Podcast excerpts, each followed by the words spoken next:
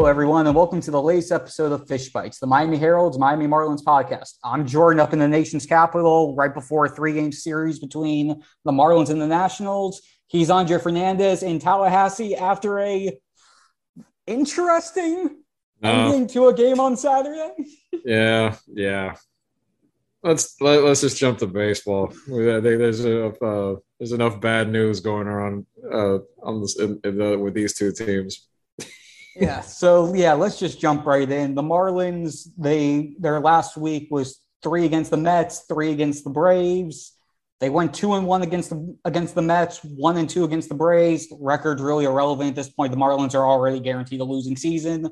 So let's jump into the important things, which are the young guys and how they're developing. And for the most part, everyone's up here now. Lewin Diaz got called up after Jesus Aguilar went on the injured list with left knee inflammation. We're getting to see a little bit of Eddie Alvarez, which I know Andre and I are both personally excited to be able to get this opportunity. Edward Cabrera is a few starts in.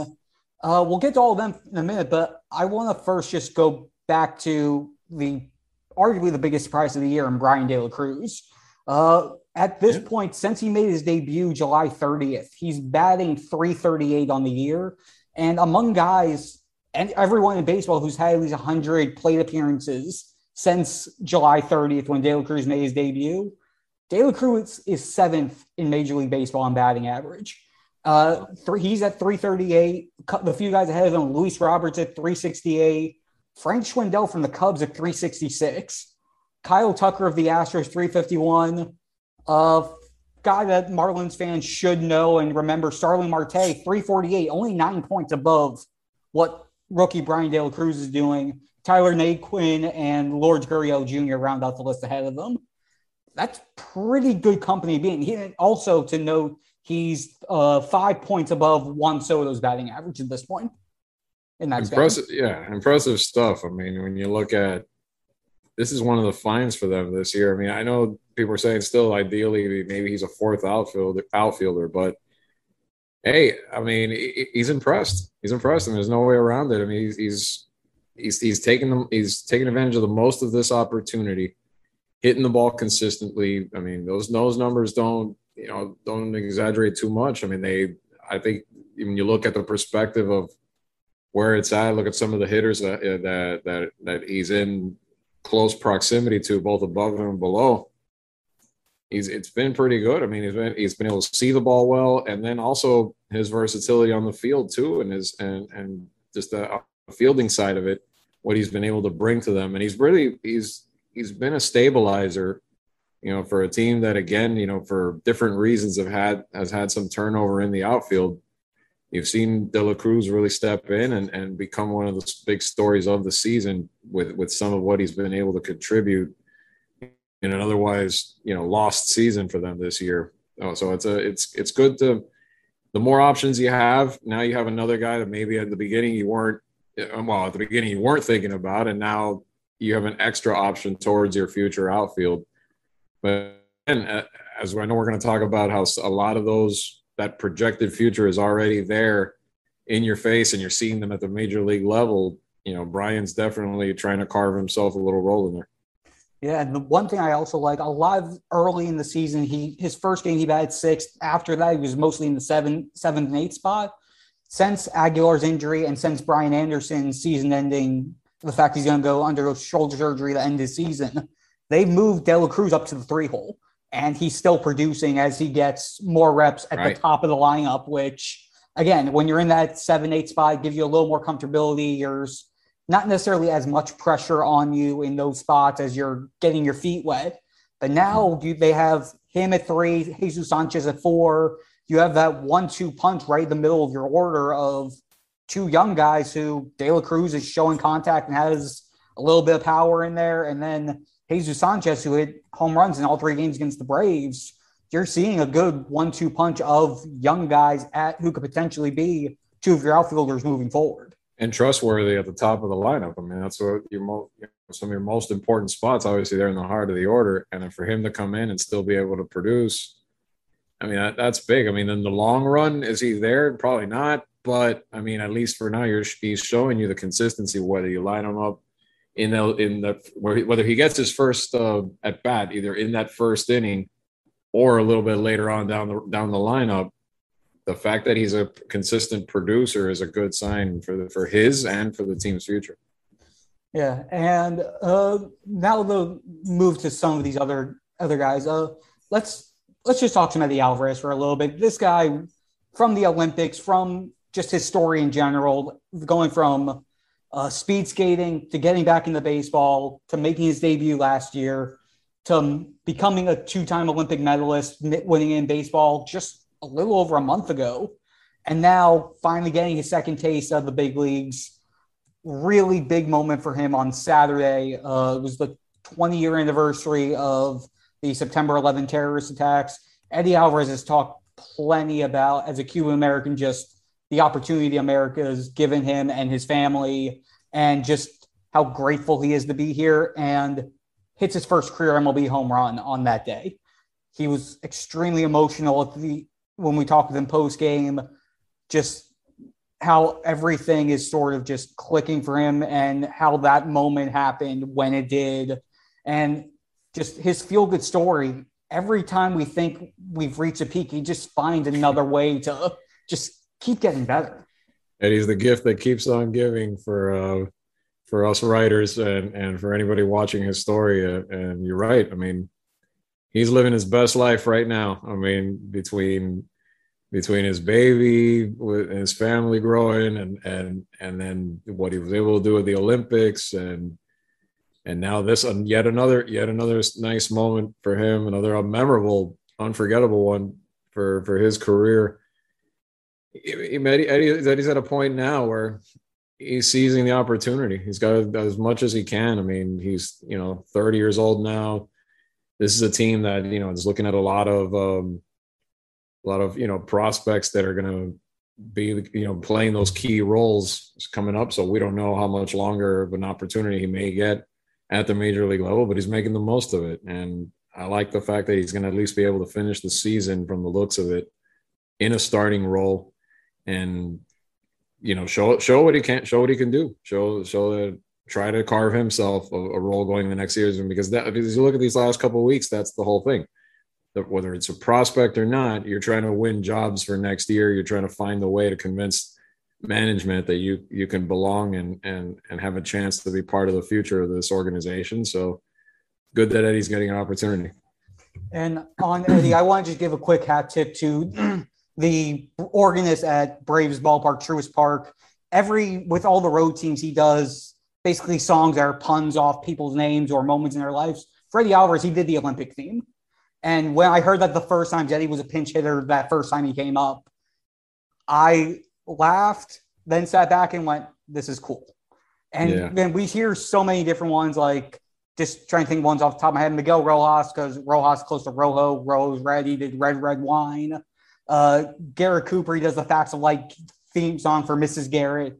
So the see ones where he goes from all of these joking, funny ones to to one that's giving a hat tip to someone on the opposite side. That to me was really good. And back on the field now, uh, Eddie's you know he made three starts so far since getting called up a week ago. One was at second base, the other two were at third, where it looks like he's going to be splitting time with Isan Diaz the rest of the year, primarily because Brian Anderson uh, re-injured that left shoulder, had a second uh, subluxation, and he and the Marlins both decided that the best move for him is to undergo surgery to repair it, have do it now so that he's ready for when spring training starts. He's able to just use the offseason to rehab. And hopefully, when everything comes back, he doesn't have to worry about diving for a ball and wondering if the injury's going to pop up again, which is sort of how the injury got re aggravated. But it also brings up an interesting point. Brian Anderson is going to a second year of arbitration, only has two years left before free agency. Mm-hmm. Could the Marlins potentially use this opportunity to try to negotiate a possibly lower end contract extension type deal for Anderson, get him while pay off these last two years of arbitration, give him maybe a four or five year deal that maybe is below value of what he would have been if he was healthy. It certainly opens out the window there. Yeah, definitely. I mean, it, it just comes down to do you you know how much do you still i mean i i think you still look at brian as your guy at third i mean you don't really have too much else as far as that position goes in the system and you know this this year it's hard to gauge because you know he starts off injured and now you know doesn't doesn't get doesn't get a whole lot of time on the field overall and in, in, in, general. So unfortunately, it's kind of a throwaway year for him.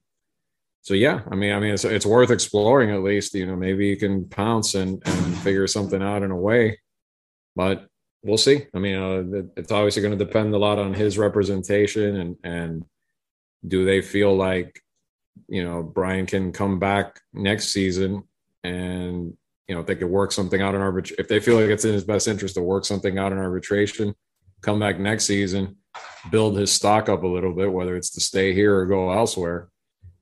You know, but if for the Marlins' sake, you would hope that they can lock him in because that's at least one position you wouldn't have to worry about. We still we've still seen he's one of the best defenders at that spot overall in the game today. And if his bat can continue to come along, we know it's never going to be an extraordinary, but he, he can be consistent if he's healthy and a good source of offense. We've seen that in the past at, at times with Brian Anderson. So definitely, I think it, it, I mean, I don't have really an answer for it, but I think it is something that they probably would explore considering their, you know, more or less their financial situation overall.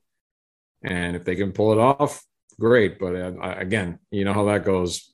It's going to come down to his agent and and and how they feel what kind of leverage they may have toward toward his future, what may benefit him the most of getting paid substantially or not in the long run.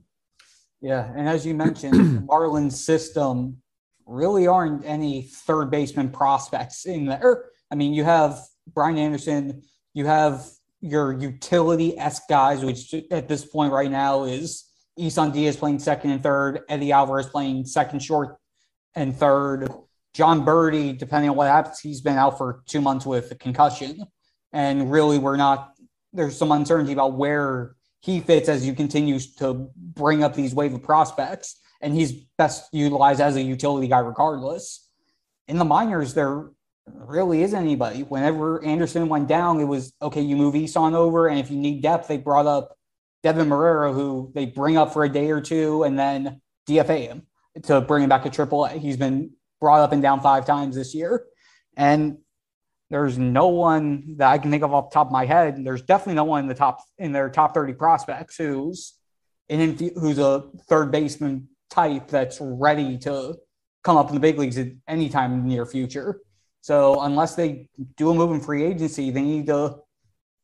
It's under the assumption that Anderson is their guy at least for the next couple of years. Yeah, that, and that, that's what I mean. I mean, if, if you had guys knocking on the door like you do, like you had right now at first base, you know, with Lewin or or, or an example like that, or or as or like in the middle infield where you have you know guys like Jazz has now come up, and you have guys behind them and a lot of options that you're looking at in the next two to three years that are going to be competing for spots, that's another story. But at third, he's out there literally pretty much on an island right now. I mean, you know, everybody else is either a stopgap or or not a prospect that you're looking at as, you know, some with tremendous, tremendous upside that would top what you're getting out of Brian. So yeah, it'll, it'll be interesting to see over the course of the off season if they can if they can lock him in or if that drags on maybe for a while longer. Maybe they just play the safer route, and uh, as far from his point of view, from his side of it, from his camp, and maybe wait for to see what happens after after next season. Yeah, and to transition from one corner out infield spot to the other, uh, Lewin Diaz finally is here. He got called yeah. up September 8th. Speaking because, of, yep. because again, uh, Jesus Aguilar left knee inflammation. He's rehabbing in Miami. There's no timetable for when he's going to return, if he's going to return the season. Uh, and Lewin's basically gotten, basically started every game since he got he's got called up.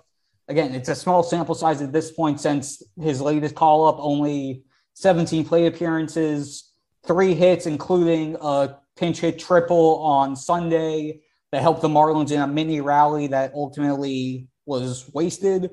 but uh, three for 17, five strikeouts and 17 plate appearances. Again, small sample size. The main thing is get as much as you can out of this final month with him, and then hope that you have an evaluation that in a perfect world would have had at least another month or a month and a half extended on top of what we're going to see in September.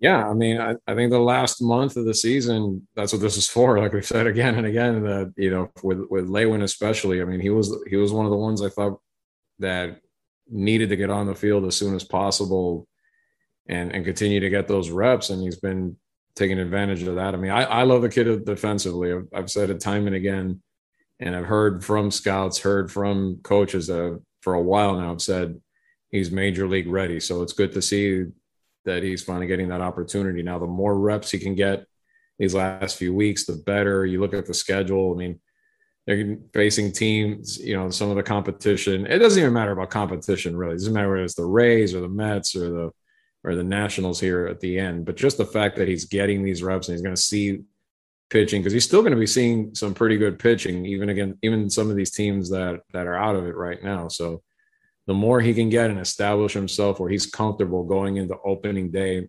potentially next year as the guy at that spot, the better.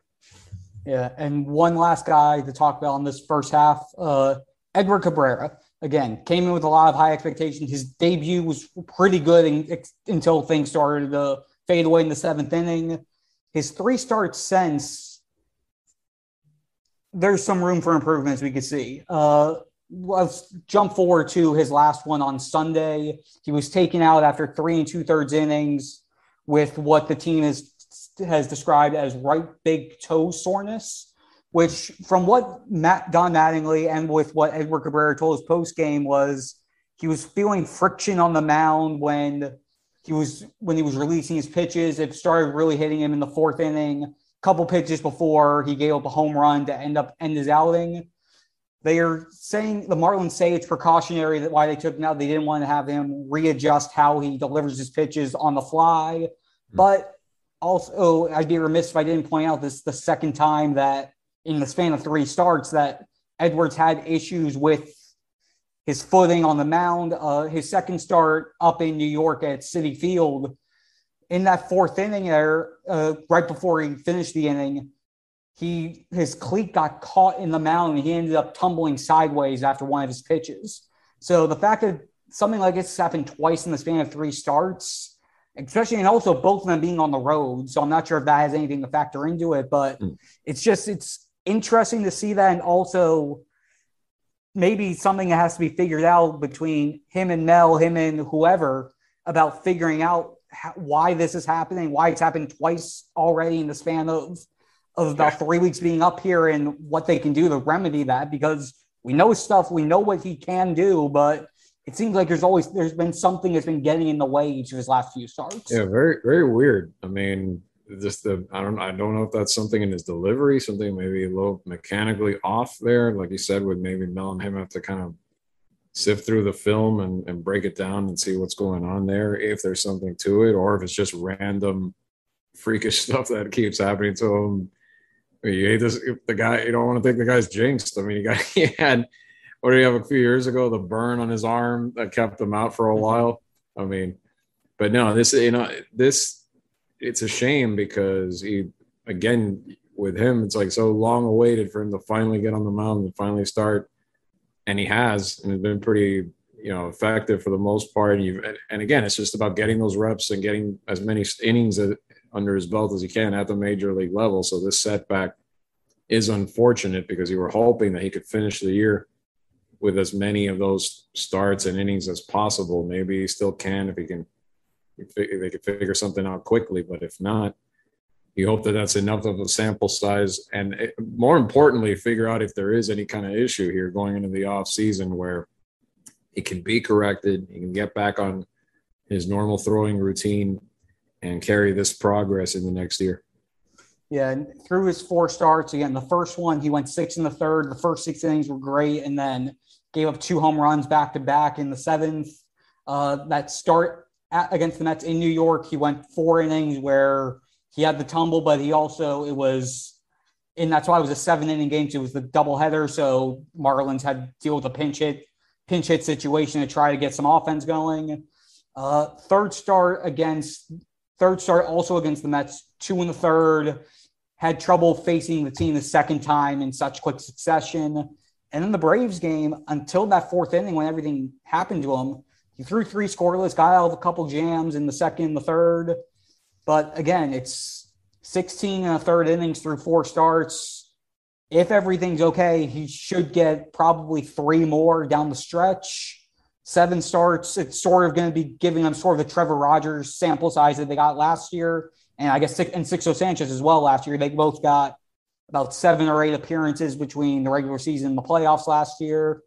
And uh, that's been brought up a lot. Just take the growing pains from this year, figure out in the offseason how to adjust and fix what you went through, learn from everything from the rough spots of that first taste, and then hope to do what Trevor Rogers did this year and just come out on fire when take in off. your first full yep. season. Yeah.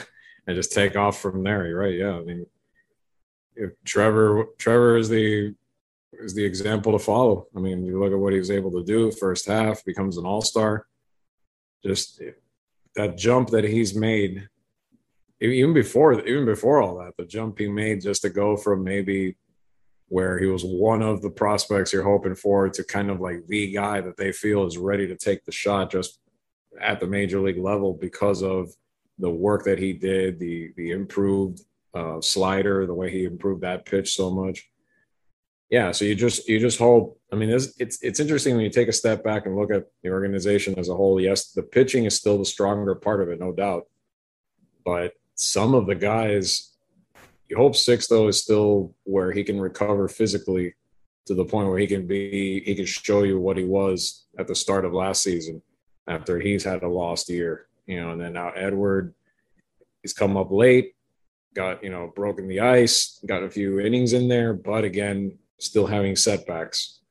So those are two key pieces. You know, you want to at some point you want to have that that dream rotation. You know, of of, of those two, Sandy Alcantara, maybe Pablo. If uh, you know, once he had Pablo's another one. You know, again the injuries acted up, and and screwed up a season that that he that really you know not a total failure, but you wanted it to have a strong finish, and he wasn't able to do that either. So, I mean, you've had the front row seat to all to to all these hiccups this year, which is unfortunate because not that not that maybe the Marlins were going to achieve a, a ton on the win loss column this year, but you definitely didn't want to have all this, you know, basically just stunting the progress of, of their long term plans for for a lot of these pitchers and a lot of these position players. Yeah, and I guess a lot of it could happen again with going from that short season last year, and a lot of guys, Edward yeah. Pacific, not having that chance to have all the reps that they normally would have last year. A lot of guys being relegated to the alternate training site or not being able to be around the team at all.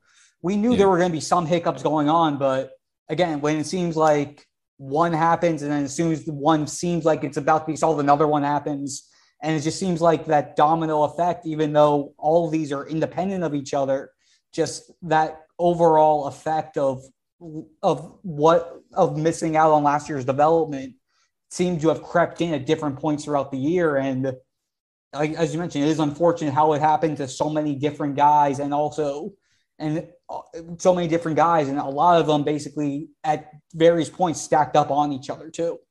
Yeah, I mean, I'm sorry uh, when you basically i mean again this team it's it, it's so many little things that have just like you know again it's so many little things that have, that have that have stopped the progression that you wanted to see out of this franchise and you wanted to I, I, I still think in the long run you really have to have you really have to have some consistency as far as like it's almost like sports needed a year to recover from the year.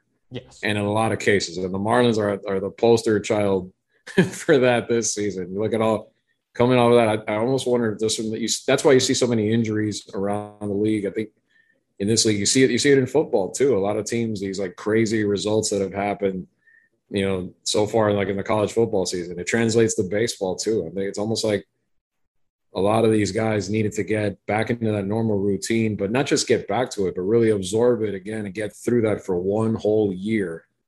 And then I think next year you start to see a little more of that endurance building up again, a little more of a healthy scenario, a little more consistent play all around. Not just the Marlins, but I think league wide and Major League Baseball. So hopefully, in their case, it gets a lot of these guys developmental tracks going again and progressing the right way and staying and being able to stay relatively healthy. Definitely. And on that note, we're going to take a quick break. And for the second half, we're going to transition from the prospects who are up at the big league level to the prospects that are still in the minors as the minor league season wraps up. We're down to, with the exception of AAA, we're down to the final week of the regular season in the minors. So we're going to basically start putting a bow on what has happened for the Marlins in the developmental stages. So we will be right back. Jewelry isn't a gift you give just once, it's a way to remind your loved one of a beautiful moment every time they see it. Blue Nile can help you find the gift that says how you feel and says it beautifully with expert guidance and a wide assortment of jewelry of the highest quality at the best price. Go to BlueNile.com and experience the convenience of shopping Blue Nile, the original online jeweler since 1999. That's BlueNile.com to find the perfect jewelry gift for any occasion. BlueNile.com. Hey, it's Kaley Cuoco for Priceline. Ready to go to your happy place for a happy price? Well, why didn't you say so? Just download the Priceline app right now and save up to 60% on hotels. So, whether it's Cousin Kevin's Kazoo concert in Kansas City, go Kevin, or Becky's Bachelorette Bash in Bermuda, you never have to miss a trip ever again. So, download the Priceline app today. Your savings are waiting. Go to your happy place for a happy price. Go to your happy price, Priceline. All right, we're back, everyone. And as we've been doing basically all season for the second half of our show, time to look at what's going on on the farm. And I mean, we're going to be talking about most of the same cast of characters that we've been talking about for a while now, just a little bit of a smaller group since most of them are already up at the big league level. And we've talked about him a few times these last couple shows, but Cameron Misner, man, just yeah. I mean, we saw what he did the end of, of his time in uh, Class A advanced Beloit before moving up to Pensacola, and he's been he's played two weeks worth of games with the Blue Wahoo, and he's kept it up. He's safely reached base now between the time at the end of his time in Beloit and the start of his time in Pensacola. Safely reached base 35 of his last 36 games.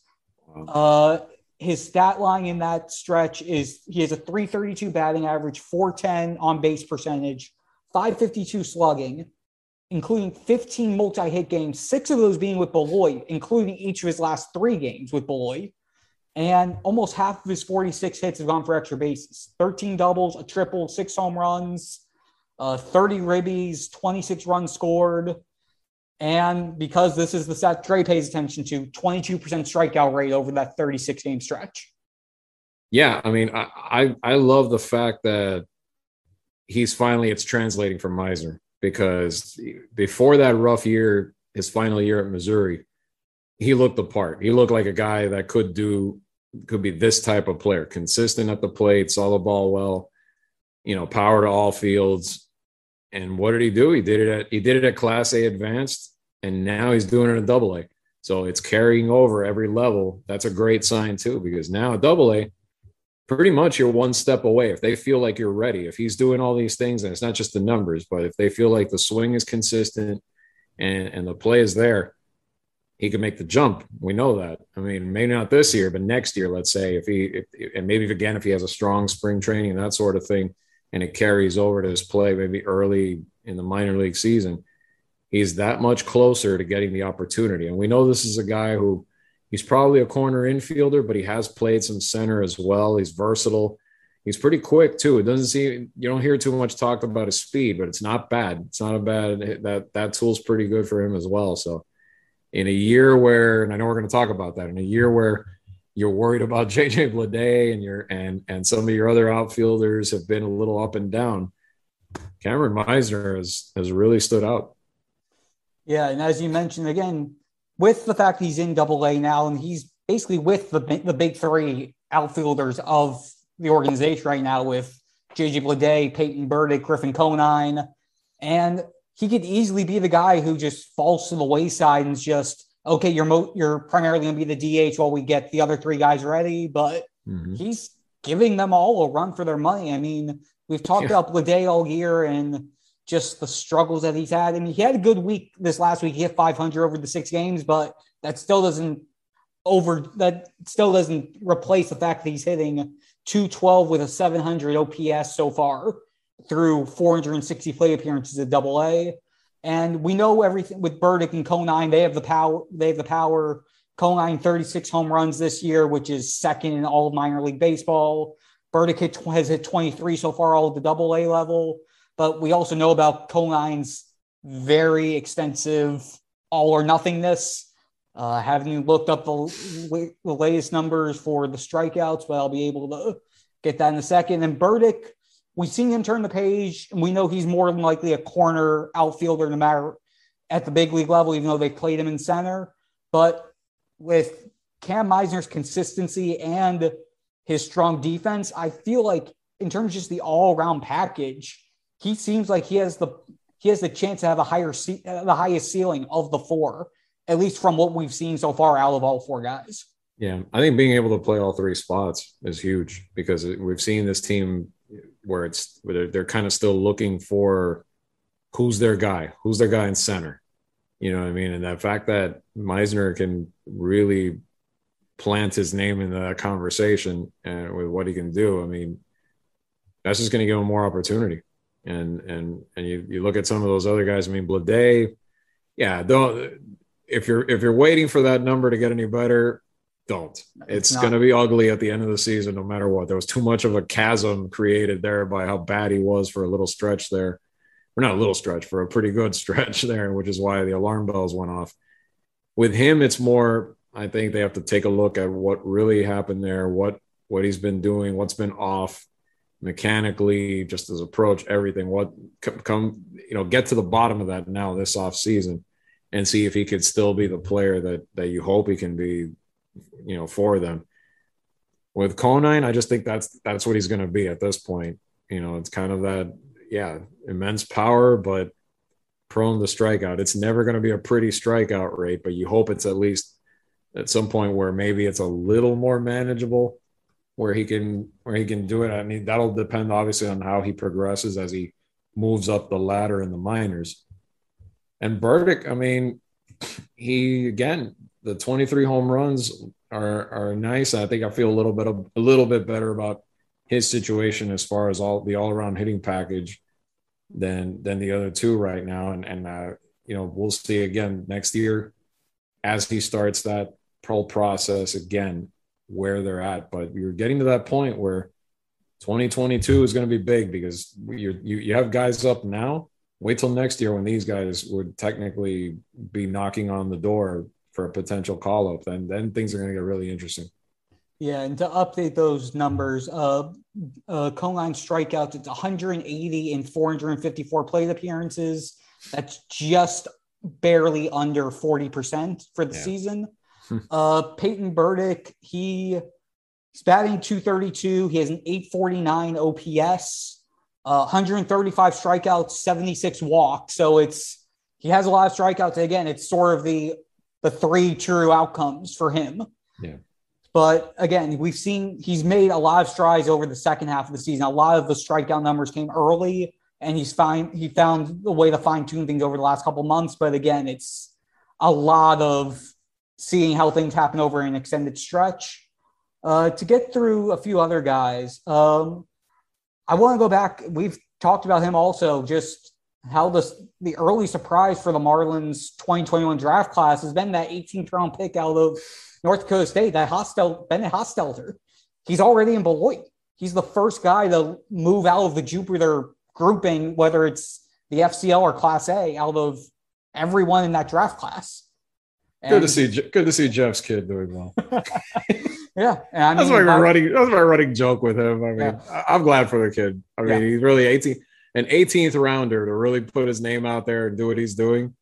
That that's that's great. That's those hidden gems that that's those hidden gems that make an organization when you can get those guys to step up and and those fines. Really, I mean, 31 minor league games, like you said. I mean, already 27 in Jupiter, 319, six doubles, four homers, 28 RBI. I mean, if they're I want to look too much into the numbers strictly, but it sounds like the consistency of of his play, of his the way he's approaching at the plate seems to be good. I mean, they could be they, there could be something there. Again, another one that you further evaluate as next year comes along, and you wonder if he's part of it. Maybe he gets an invite to camp next year from the way this is going. I mean, I would I would think so. I mean, I think you get a, good, even better look at him out there next year and and kind of continue to evaluate. And as you mentioned, the numbers we can obviously it's uh, most of that came in low A, but it also came in what used to be the Florida State League. Those ballparks aren't necessarily the easiest to put up offensive numbers. Granted, the level no. is different. It's obviously a college guy going up against a lot of a lot of guys who were more or less teenagers, but yeah, I mean when when when, when Jupiter was high A, that was known as a pitcher friendly league. It was always uh, tough for a lot of guys to get any kind of consistent hitting.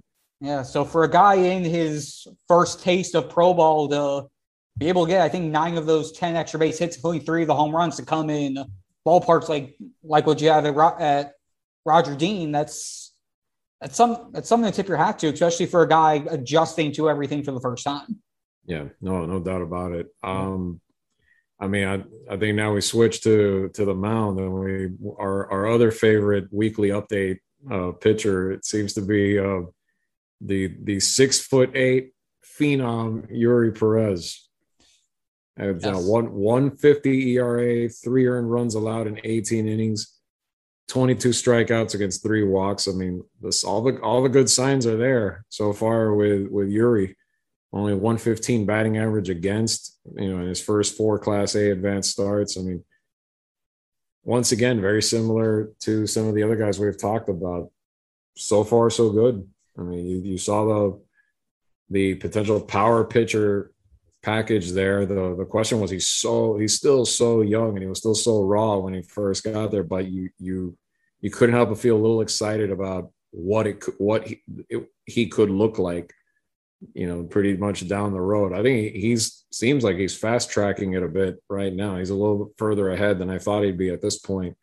You know, still only 18 and and putting up numbers like this. I mean, that's the whole that's the whole key, right? In the next 2 years where how he sort of progresses the the you know, the bats he's going to face are going to get better and better obviously and the challenge is going to be there to continue to adjust, but the natural tools are are, are showing off there. They're flashing early on in his career. So that's that's definitely a good sign. Yeah, and for me, it's not just the bats, the bats he's going to face, and as he rises through the system. For me, it's I'm looking forward to seeing what happens when they take the training wheels off of him and let him go deeper in the games. I know yeah. this first year they're being cautious, not just with Eury, but with a lot of the pitchers. Again, this goes back to not having last season and right. trying to make sure exactly. that they're not overdoing it with guys, especially for a lot of guys who are in their first full season. They've been they mm. did it up in double A as well. Jake Eder was before the Tommy John surgery, they were still holding him to five innings for the most part. Max Meyer has more or less been in that five, six inning range his first full season. When Eury Perez gets the all clear to go deeper into games and face lineups the third time around and see how he handles that part of it, that's to me that progression that I'm really looking forward to seeing once 2022 hits and see how his stuff plays when he's facing guys who have faced him more than twice in the same game. Yeah, no, no doubt about it. I, I, when you take the reins off, I mean, there's a lot of guys too that, for different reasons, we've seen that, like you said. I mean, I'm curious to see when maybe by next year you start to take the reins off a little bit of, say, a Dax Fulton, Definitely. who was coming off the surgery and really, really kind of let him crank it up and see where how how much better this kid is coming off the surgery now. Now that he's had you know more opportunities, more innings at a professional level. Very um, again, very very exciting to see to be watching some of these mounds next year, especially in the spring. That's always a fun time to kind of see how far guys have developed uh, in their off season, doing their own work, and and see how much it can carry over. Yeah, and to touch on Dax Fulton, he's also up with Class A advanced Beloit, four innings, 18 or four starts, 18 innings, uh 3-0, 3-0-0 ERA, 234 average against, 16 strikeouts to six walks. So we're seeing a lot, we're seeing a little bit more maturity out of him and a little more comfortability after a slow start as he was getting back to the mound for the first time since that Tommy John surgery before his senior year of high school. Uh, Max Meyer with most likely just one start left. He's a 2.56 ERA through 19 starts, 95 innings, 106 strikeouts against 40 walks, all at the double A level. All in all, really good first year for Max, especially after his 2020 was relegated to just inter squads and whatever he was able to do with the alternate site. So seeing some flashes out of these guys. Again, it all just for me comes back to what we'll end up seeing once we get once they have this year under their belt, they're back to their full routine for a year and we can see how much they get unleashed in 2022. Yeah. And with that, that's to wrap us up for this week's episode of Fish Bites. Uh, we'll be back again next week. I'm Jordan McPherson. He's Andre Fernandez. Thanks so much, everyone.